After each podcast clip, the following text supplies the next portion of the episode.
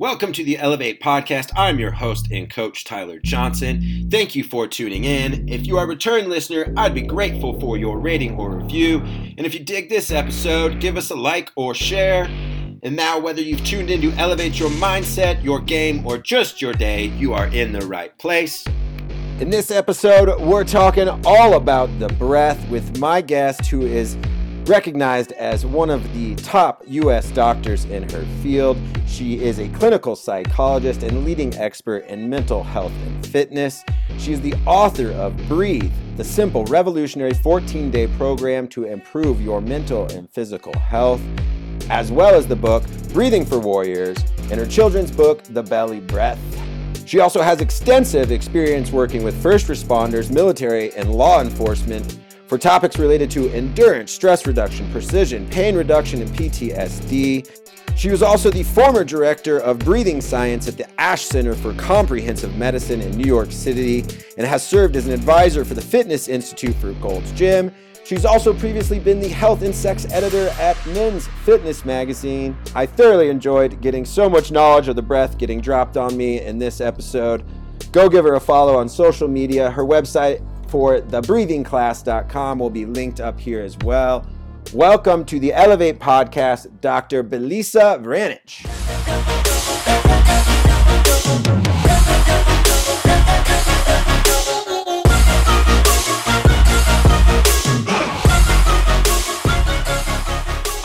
Dr. Belisa, how are you doing today?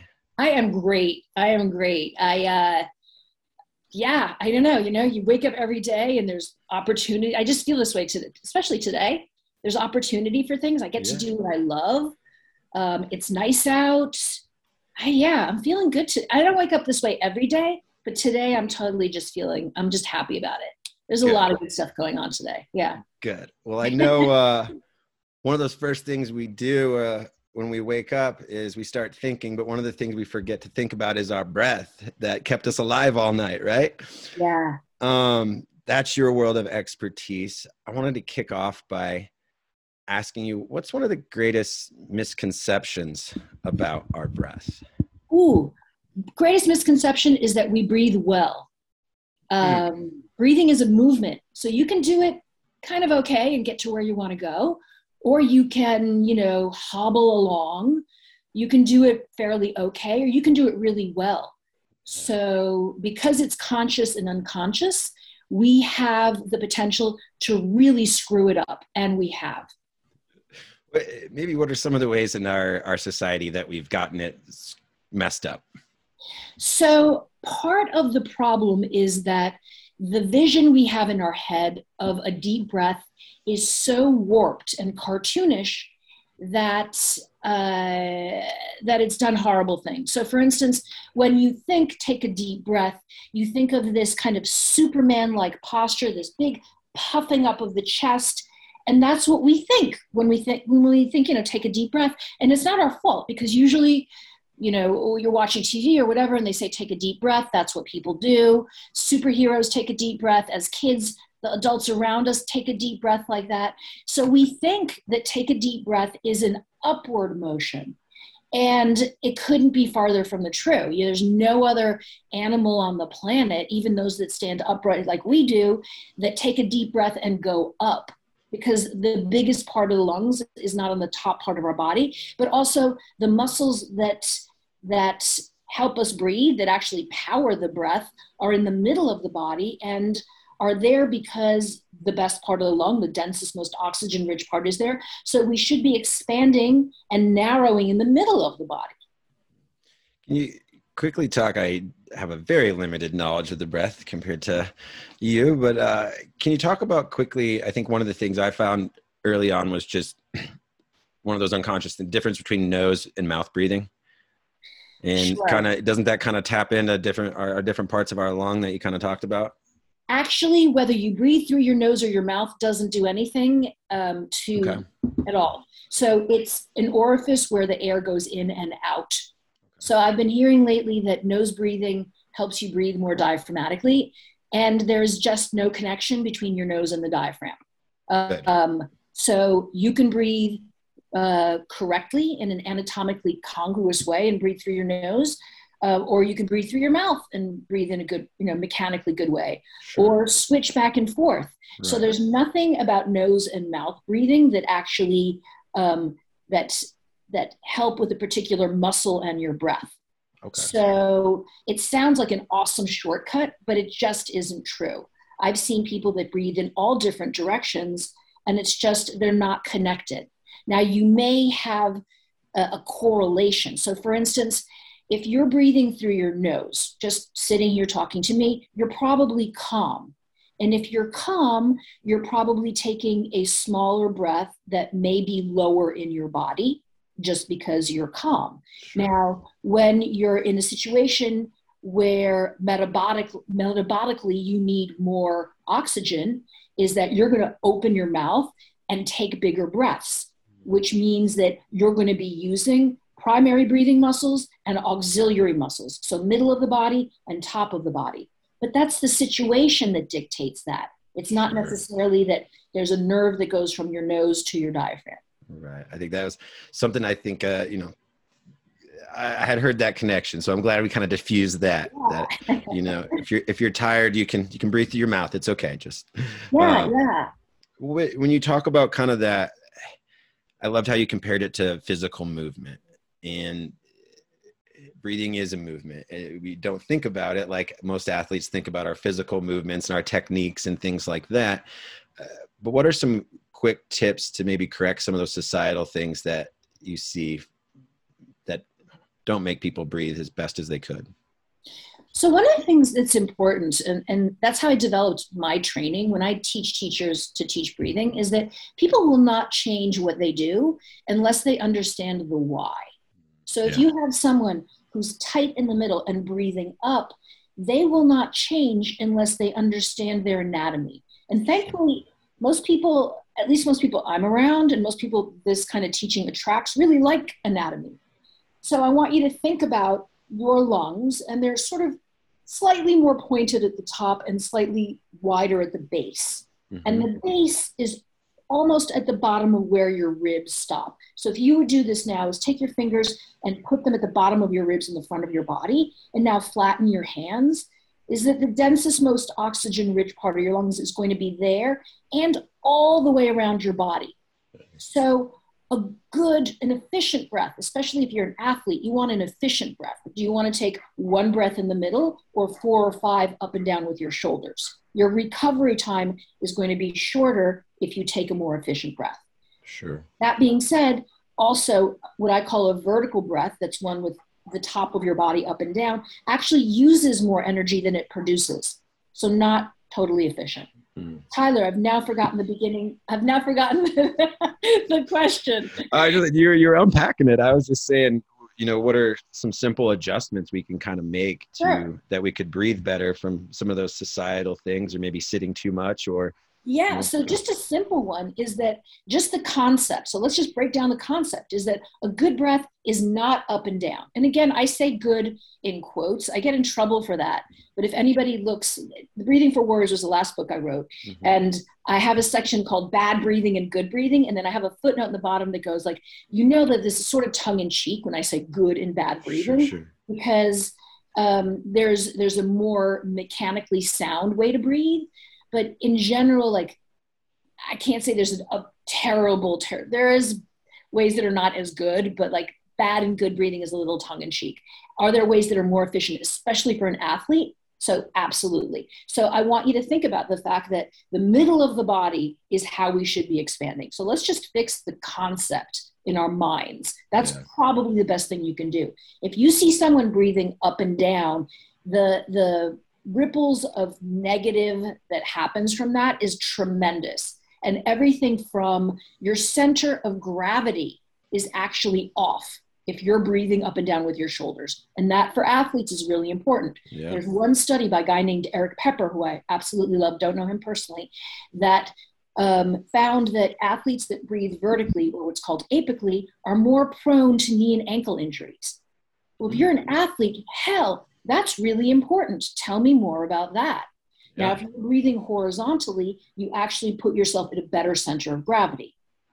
Now, I want you to remember this is that your diaphragm, which is your main muscle of breathing, is also your main muscle of balance. Mm. Balance. So this now, this is bananas to me. Like this is mind blowing to me. Every time I say it, like I've been saying this for 15 years, right? Sure. And it still blows me away. Your main muscle of balance is also your main muscle of breathing. Crazy, right? This kind of explains it. Like, I mean, I guess from a simplest form that most of us can probably relate is somehow you get really short of breath, you stand up and you get that dizzy. Yeah. I mean, like, like, is that yeah. is that like a sensation from this that you're just your balance isn't there and your your breath's mm-hmm. off? Well, what happens more, you know, kind of something that we can uh, identify with more is that if you um, uh, fall, think of your your parents that might be at risk for falling as mm-hmm. older adults, which leads to uh, bone breaks, hip problems. It's bad, right? But if you are breathing vertically and putting yourself off balance, you're more likely to have an injury that has to do with your knee or your ankle. Yeah. So the getting up quickly has to do more with your blood pressure, um, your blood pressure and chemistry in your body. That's what that has to do with. But um, if you're well oxygenated and if your center of gravity is good, and if your movement is paired with your breath, you're more likely not to have that sensation of being off balance when you get up, and you're more apt to be able to move with more fluidity. And uh, Gray Cook um, and, and his fine folks over at FMS did a study where they looked at uh, movement and breath. And breath that is dysfunctional um, is correlated with dysfunctional movement. Um, I hope Gray, I, I, don't know him personally, but I hope I, I summarized that in an okay way. Yeah. So, in order to move well, you have to be able to breathe well. And yeah. yeah. so let's talk about a little connection between movement and the breath. So, I was a college athlete, knew nothing about my breath or how to utilize it as an athlete. But my future wife started taking me to some yoga classes, and I started to learn how to connect my breath to my movement a little bit.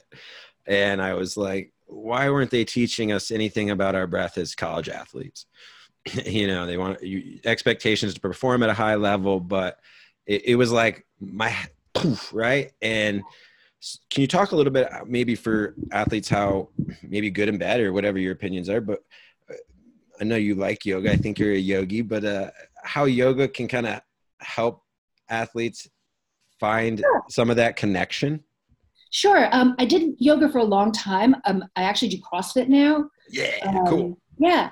So um, although this my my studio doesn't have any of CrossFit, but yeah. So I mean, yoga is where my interest in the breath started, okay. Um, and then once I started teaching breathing, um, I mean, I've always been a gym rat. I used to be the sports psychologist for Gold's Gym, and I used to be at Men's Fitness Magazine, so I've always loved weights. Um, but now, where I just moved to San Diego, and there's a CrossFit gym two blocks away, and I'm just there every day because that's what I love, and it keeps me sane and it keeps me strong, and yeah, yeah all kinds of stuff. So, um, so what's interesting is you're talking about locomotive pairing um, it, which is that with the movement, there should be a breath. And what's interesting is that when you add consciousness to breathing, you can unhook these two things. So, all other animals, there's always locomotive pairing because breath is always unconscious. Is that when you see a horse running, there's always a pattern of breath. Always, when an animal is moving, the breath has to do with um, uh, um, you know, whether they're prey or predator, and often they're breathing, those two have the same breath, um, their metabolic needs, um, the movement that they're making. And it, it comes unconsciously. Now you've got humans, and you add, okay, now we can do things with our breath that have nothing to do with our movement. And we've actually gone to the other extreme, where now our movement and our breath are completely divided, and we're breathing in ways that you know don't make for good movement put it as put us at risk for injury and you know allow us to do things like like hold our breath when we don't want to or um, you know even snoring. I don't even, I actually don't know about the animal kingdom, but I'm going to guess that there's not too many animals that snore. I think that has to do more with us, where we're depriving ourselves of, of oxygen and of good breathing at night and sometimes even during the day. Um, so uh, that locomotive pairing is super interesting. With yoga, it's interesting because, um, again, because I did my love of the breath started in yoga and then continued with sports science. Like once I couldn't find the answers I wanted to, mm-hmm. and that there was lots of questions I had to the annoyance of all my uh, my yoga teachers, mm-hmm. is that I went to sports science, um, and there was lots of answers, although in academic articles, and now it's it's they're easier to read, but you know it was tough to go down because there wasn't an in between of right. can you just translate this for me now? I want to go for a run, or can you translate this for me now? I just want to deadlift today, or whatever it was. Um, so um, with yoga, you have the breath that goes along with the movement. What's interesting is that most people are not actually pairing the breath with the movement in yoga the teacher probably is and the advanced students but yeah. it's terrifically hard to get through a whole class where you are moving and doing the breath at the same time. Yeah. Agree. I struggled i mean and i think it was one of those that you had to keep coming back to i mean a lot like mindfulness or meditation it was like you had when a teacher kept reminding you? Yeah, yeah but i was like yeah you can drift away yeah. and, and, and prioritize movement over breath yeah. Uh, you're struggling to balance or stay in that crow's pose or whatever. and you're like, you know, screw breathing. I just want to get up on my, you know, I just want to get into my handstand. Yeah, no doubt. Well, I love uh, hearing a little bit about so, how yoga had influenced that because I think I was, yeah, sparked my mind. And I was like, what sports science say about this too? And I mm-hmm. think, you know, I, I've been down the breath rabbit hole like you have in your expertise, but uh, getting my, my 101 here for sure was there other things you kind of talked about the yoga? Anything else that really fascinated you or really wanted you to get into this work and and do this? Um so um i have a martial arts background short-lived career career. Martial arts you know i've loved martial arts. Um, i watched wrestling all through high school. In fact i don't remember doing much else. I, I ran cross country in high school and I watched a lot of wrestling because cool. my high school was big into wrestling. My boyfriend wrestled, my brother wrestled. So, um, you know, when you grow up like that, my dad was an athlete. And um, so sports were always interesting to see, well, okay, well, this is what we're doing in yoga. Well, what's going on in sports? So I started reading and found amazing people um, in sports science and breathing. Um, and they're there, they just don't spend a lot of time on Instagram. They are actually like writing and teaching and and doing clinical studies. Mm. so um, just got super fascinated with with the folks that had been teaching breathing um, and had been there for a very long time. When people think that the, the breathe this trend with breathing is new there's like nothing nothing new about it. Um, there's been people working on this and that have spent their entire lives focusing on patterns of the breath mechanics of the breath, the biochemistry, so on and so forth. So um, I loved looking at the science of it. So again, I like numbers. Is like you put one plate on, you do a few reps. Can you do less reps, but more plate? Like I like give me numbers and give me a goal. Um, give me measurable because you can't change what you don't measure. And often with breathing and the way that people knew breathing, which was sort of uh, meditative, is that you're taking this deep breath, you think, um, and there's trance, there's meditation, there's yoga. But I was sort of more interested in, well, what are the mechanics like? Are we doing it right? What do the numbers say as far as performance?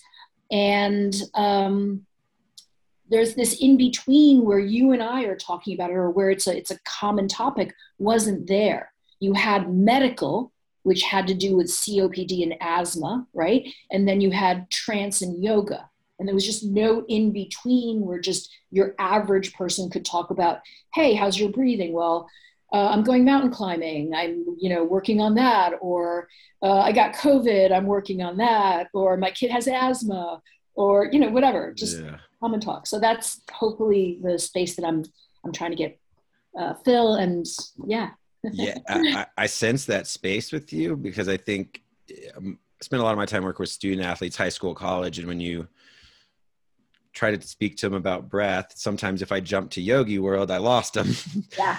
uh, I lost that big lineman. He doesn't, he's never done yoga. He doesn't know what I'm talking about. But it, I think like you brought up before, if I can present to them why this could help them or give them an advantage in this moment or the next, then we, then we can have discussion. Then we're, then we're starting to get in that space.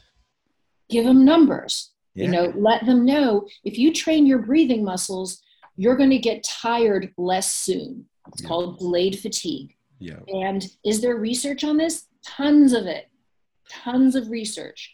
And they can see it. So you can say, you know what?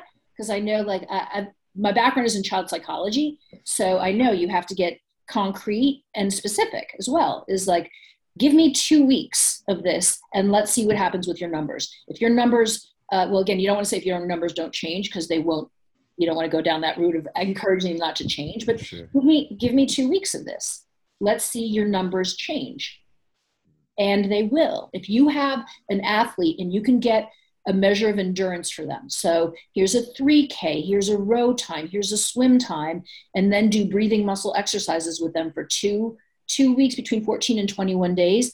That time will change.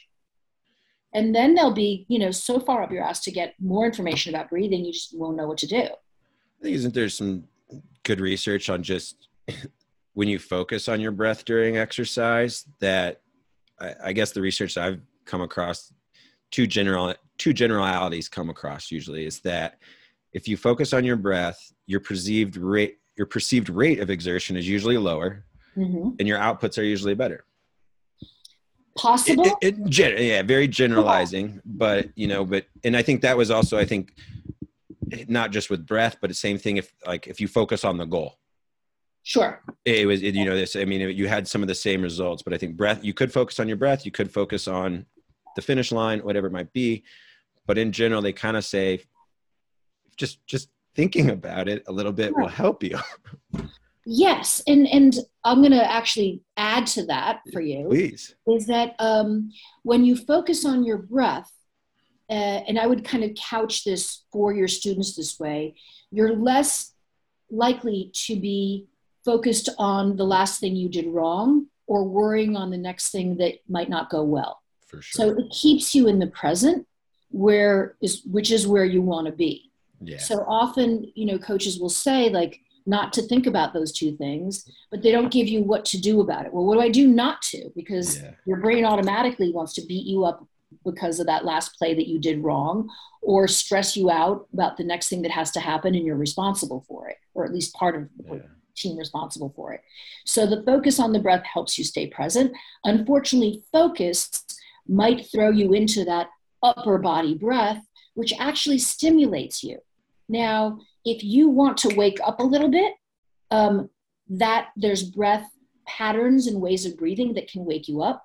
Um, but again, do you want your heart rate to go up? Because that upper body breath is probably going to get your heart rate to go up a little bit and your blood pressure to go up like you may want to stimulate yourself when i work with with first responders especially swat and um, and firefighters as well is that i thought they were going to ask more about rejuvenating or uh, recovery or calming uh-uh they wanted to know how do i stay awake how do i how do i push the envelope to stay awake and be more alert yeah so um, I think saying focus is good, but you're always going to want to be able to answer why.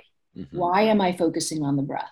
sure Why is this? And I know that for me, for instance, working with uh, with baseball players is that if you're focusing on the breath, it also stops you from ruminating and thinking about the mechanics because you know the mechanics. Whatever it is that you do, you've done it millions of times. So let your body do the mechanic. And if you're just focusing, and, and I'd, I'd tell you also with the focus, have it be auditory. So not just focus brain, focus with your ears, the sound. Um, and that's actually, that can be super helpful. Also to get you to sleep, I ask people, focus on the sound of the breath. Yeah. So anyway, long, long answer. Sorry about Uh, that. I know I no, mean. you're dropping knowledge here it's great um you so one of my giant pet peeves in coaching you kind of addressed earlier at the beginning is if I see frustrated athletes come off a field during a timeout and the coach senses their frustration and he just says, take a deep breath. Yeah. Right. And uh, the kids don't know like what that means, what that is, and is just not help. I just don't find. I mean, you, what you said is right. We want them to start to take a breath, maybe in this timeout. But as an athlete, I found that more resentful. Like I'm fired up. I'm high emotion, high charge right now. Take a breath, calm down. I'm playing a game. Yeah. And Yeah. so it's like, but if we could get coaches to a point where they call that timeout and when they tell their kids to do something with their breath, they actually know what to do and it'll give them a helpful moment in the 60 seconds that they have before they have to go back out and compete. If I, I mean, so one thing I was going to ask you, if I could wave a magic wand, that's something I would correct. Um, if you could wave a magic wand and correct something about their breathing, or say tomorrow every person that wakes up is going to do this breathing exercise, what would that exercise be? Um, okay, let's go back to that timeout because it's Okay. such an important time that I, I, I love that you asked that question because it's it's Yeah. perfect. You see this kid who, you know, his coach just riled him up to get on the field, and now he's coming off and he's saying, "Take a deep breath," which sometimes can feel condescending. It's almost like it'll be okay. Don't be too tough on yourself. Take a deep breath.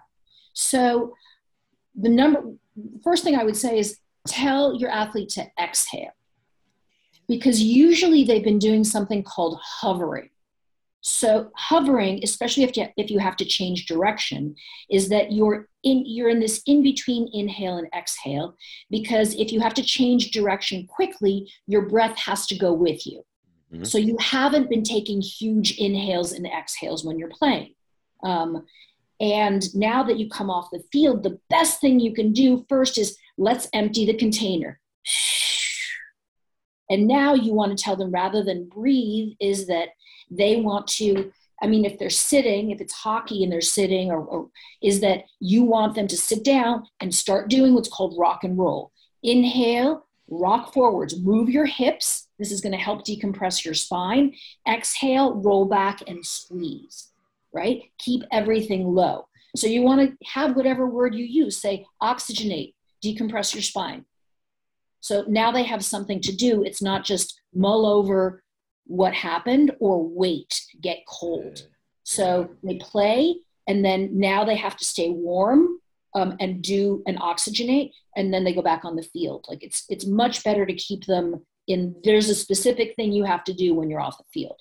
Yeah. So I would say sit down, and I'm seeing you do it. Is that you teach them how to do rock and roll and a good breath, a good breath that um, you know takes your nervous system and kind of brings it back down into calm but alert that decompresses your spine and actually gets oxygen in and out of your body is one where your hips are moving now especially if you have football players game tight padding really gets in the way of you breathing and there's a great article specifically about that um, that I posted a while ago. Mm. So often the gear that you have on is getting in the way of you playing. It's keeping you safe, you know, maybe some gear. right. Uh, but I'd say sit down if, if you're sitting, um, tip forward. So when I say tip forwards, it means let your belly come forwards. It's an anterior pelvic tilt. So it's your butt's, it's selfie butt pretty much. Okay. And then you're going to tip your hips underneath you. It's a lot like cat cow. So it's seated cat cow. Think about that. Yep. Inhale is cow, belly.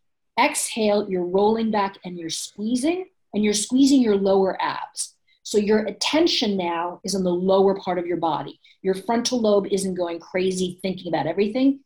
Your breath is down low on your body. Inhale and exhale. Now, one breath in the middle of your body is worth, you know, three, four, five breaths on top. So you've got a kid who now is actually oxygenating because when you come off the field, you have oxygen debt. Okay. Your muscles want oxygen, your brain wants oxygen. You probably have, you're probably fatigued. Something called metaboreflex has happened, which is blood stealing. It's when um, the blood rushes to the inside of your body and, and causes your arms and your legs to feel tired. Um, so you're going to try to reoxygenate as quickly as possible, right? And that lower body breath, inhale, tip forwards, exhale, tip back, is something that's good for your spine, reoxygenates you, and keeps you in that state of arousal that you want them to be. Love that. Golden stuff out there for you coaches. Um, some more, a couple want to do a, little round of uh, some short answer, rapid fire a little bit. Love that. Yeah. Um, just some some things that I thought of one or two as we got talking here. So I'll start out with my selfish one that I thought of as I got talking here. Um, I like to climb uh, 14ers out here, the the mountains out here. Mm-hmm. Which also, have you seen the movie 14 Peaks? No, I will. Should I? Yeah. Got it. Yeah. Will do. So the the guy that they feed, he he climbs the 14 tallest mountains. The last guy to do it did it in seven years. His goal was to do it in seven months. I'm actually reading a book on climbing right now, where so, the historic, the, the greatest climb or the incredible climb, it's called something like that. Yeah. So yeah. the guy, the guy they call Nims that's featured in this movie, they eventually like take him to the UK and they hook him up to a, a bike test, and he just blows it out of the water. He's like, you know, most elite Olympic athletes can do this for like 30 40 seconds he did it for three minutes no problem like wow. like so but uh, my question was as you ascend a mountain out here in Colorado and oxygen gets thinner, mm-hmm. like my, you know, obviously the advice that I have heeded as I do that is just to slow down, bring my heart rate back down somehow. Mm-hmm. But there's got to be something better I can do to help as when oxygen becomes reduced do the environment. What type of breathing should I kind of be engaging in? So I mean, go go to Sherpas who climb really high mountains. Um, right. Is that one of the things you can do is learn how to breathe um, nasal buccal. So your air is going in your nose and your mouth at the same time. Okay. And once you start focusing on this, is that you'll feel it. Oh, wow, I can actually feel, feel air going in my nose and my mouth at the same time. So yeah. that's pretty amazing. One of the problems with training yourself to breathe only with your nose is that your heart rate goes up.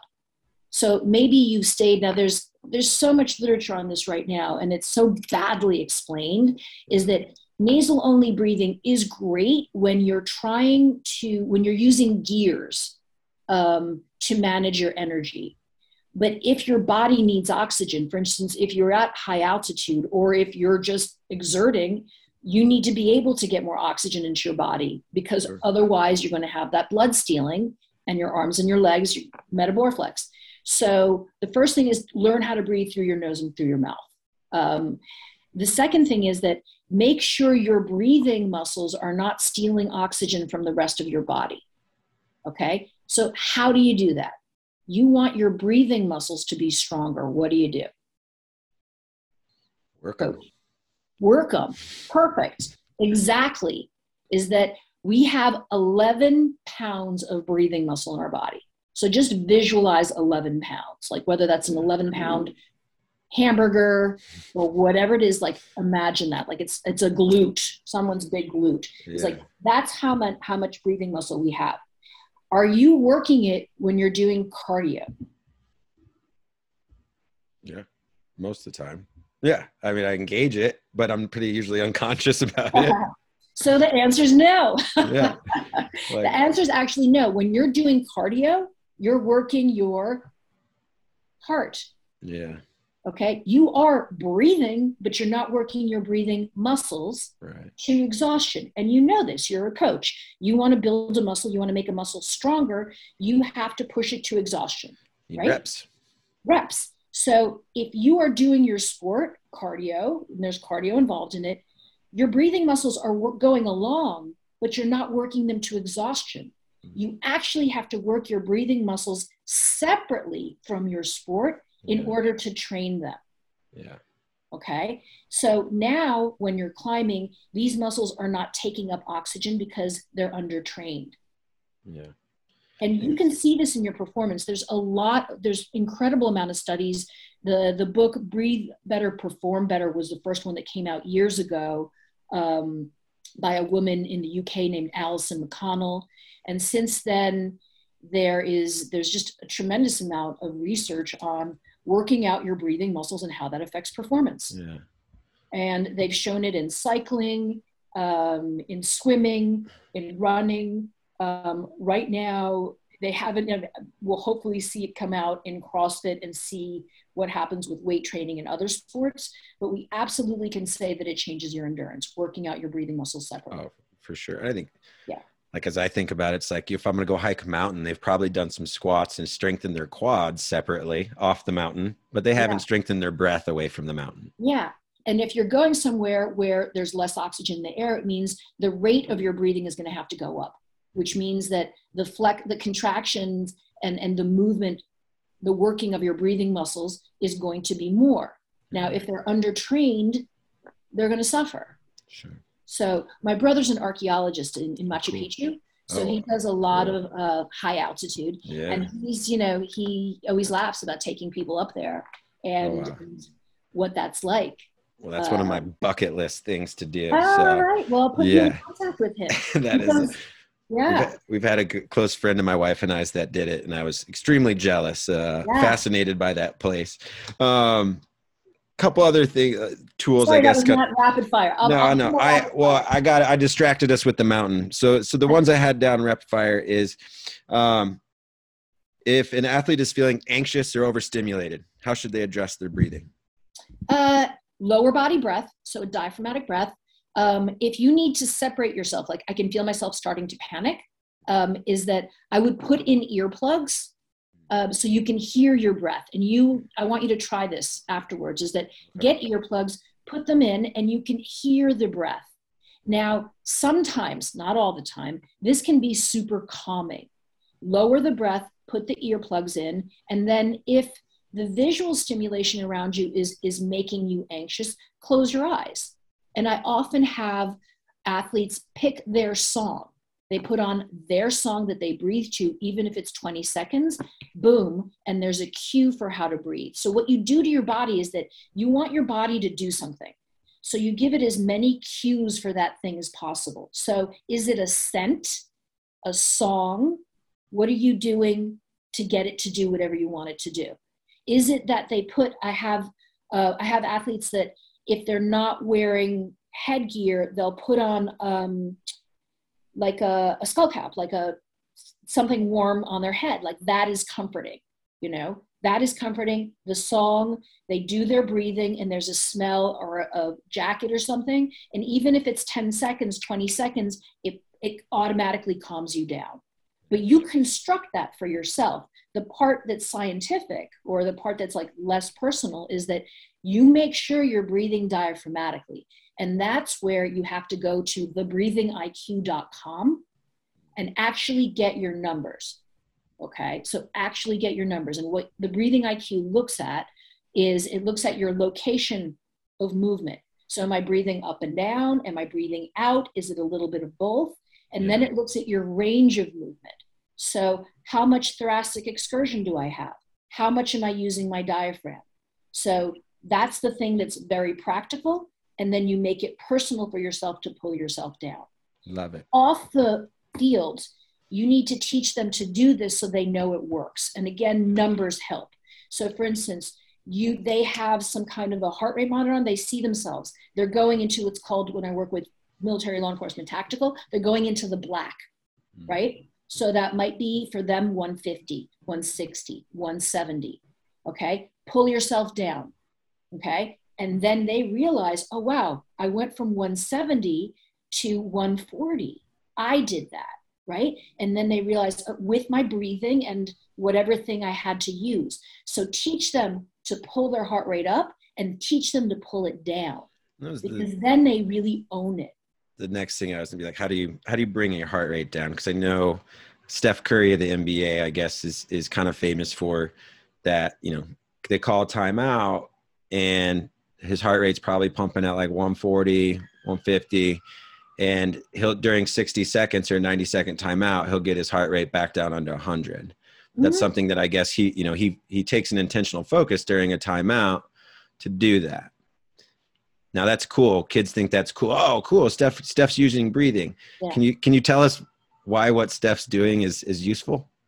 Okay, well, you have to remember when we when we look at a professional athlete is that they're aliens, they're gifted. sure, sure. Okay? But for us that are not um, Steph Curry, is that what would we do to be able to get that same result? Even though he probably doesn't know exactly what he's doing, and he's got the genetics for it. So you would take your kid, and you would obviously take his breathing IQ, work out his breathing muscles intentionally, and then you'd go, okay, let's get um, your breathing up to this number now you're going to use diaphragmatic breathing um, and slow down your breath. And now breathe through your nose because you're wanting to slow things down. Once your mechanics are perfect, that's what you want to do. And that will bring your heart rate down. And then you make it competitive is that get all those numbers and see who can bring their number down the quickest. Now, remember, your heart rate is up for two reasons the physical stress and the psychological stress. So it's always that's what's really hard and that's why I work with firefighters and it's always hard to do research with firefighters because it's hard to parse out how much of the stress of the fire is psychological and how much is physical. Um, so with these kids, their numbers are the ones they're going up against. So you have one kid who his heart rate goes up to say 140 and it takes, you know, it takes her or him uh, five minutes to bring it down to anywhere near their resting heart rate. Yeah. You teach them how to take a diaphragmatic breath, which is going to be a calming one already. It's a more efficient one. Um, you get them to breathe through their nose, you get them to slow it down. How long does it take? Now, now go bringing it down, bringing it down, bringing it down. And it's fun. It doesn't have to be like woo woo, and it doesn't have to have words that are just like, you know, take a deep breath. You can actually bring metrics in and make it something that kids really own. Like I can get, I, I can influence my heart rate. I can bring my own heart rate down. That's tremendously empowering. For sure. Data is, yeah. When you show a kid their own data, like, ooh, yeah, like that's, that's impactful. Uh, one other question I had, I don't know if this, is this a, a myth out there in breathing? I've heard that uh, to help your cognitive is to alternate nasal breathing. Oh, that's yoga philosophy. Is and that? Actually, I mean, is, is, there? Yeah, yeah. Like, so there is there is a connection there, and um, you know, when I started doing this, there wasn't as much re- as much research with yoga breathing as there is now, and there's a huge amount of there's a fantastic amount of studies out there that look at yoga and brain waves. Um, I, there's two articles I can think of off the top of my head. They're just fantastic. Is that uh, yoga breathing, um, pranayama, definitely changes brain waves. So, and that's not you know not woo woo anymore. Right. Uh, never was, but now we actually have studies for it. So there's fantastic studies looking at brain waves and, and at yoga and alternate nostril breathing. From what I have read, does really affect your brain. Cool. Um, so yeah, the problem is that a lot of us uh, may not have noses that work. You know, all, we may not be able to change from one nostril to another, especially if you work uh, work with folks in in in combat sports. Um, you know, if hockey players, football players, martial artists, like find me someone who actually has two nasal passages that are completely open. It's not it's not that easy. Yeah. Love it. This is some great stuff. Doctor, greatly appreciate you coming on the show. Thanks for dropping so much knowledge. I hope, uh, I, I know I got plenty of breath stuff to, to go work on and focus on, and I'm sure my muscles need the strength for those mountains. So, extremely blessed to have you. Thank you so much for sharing with us today. Anytime, anytime. This was absolute pleasure.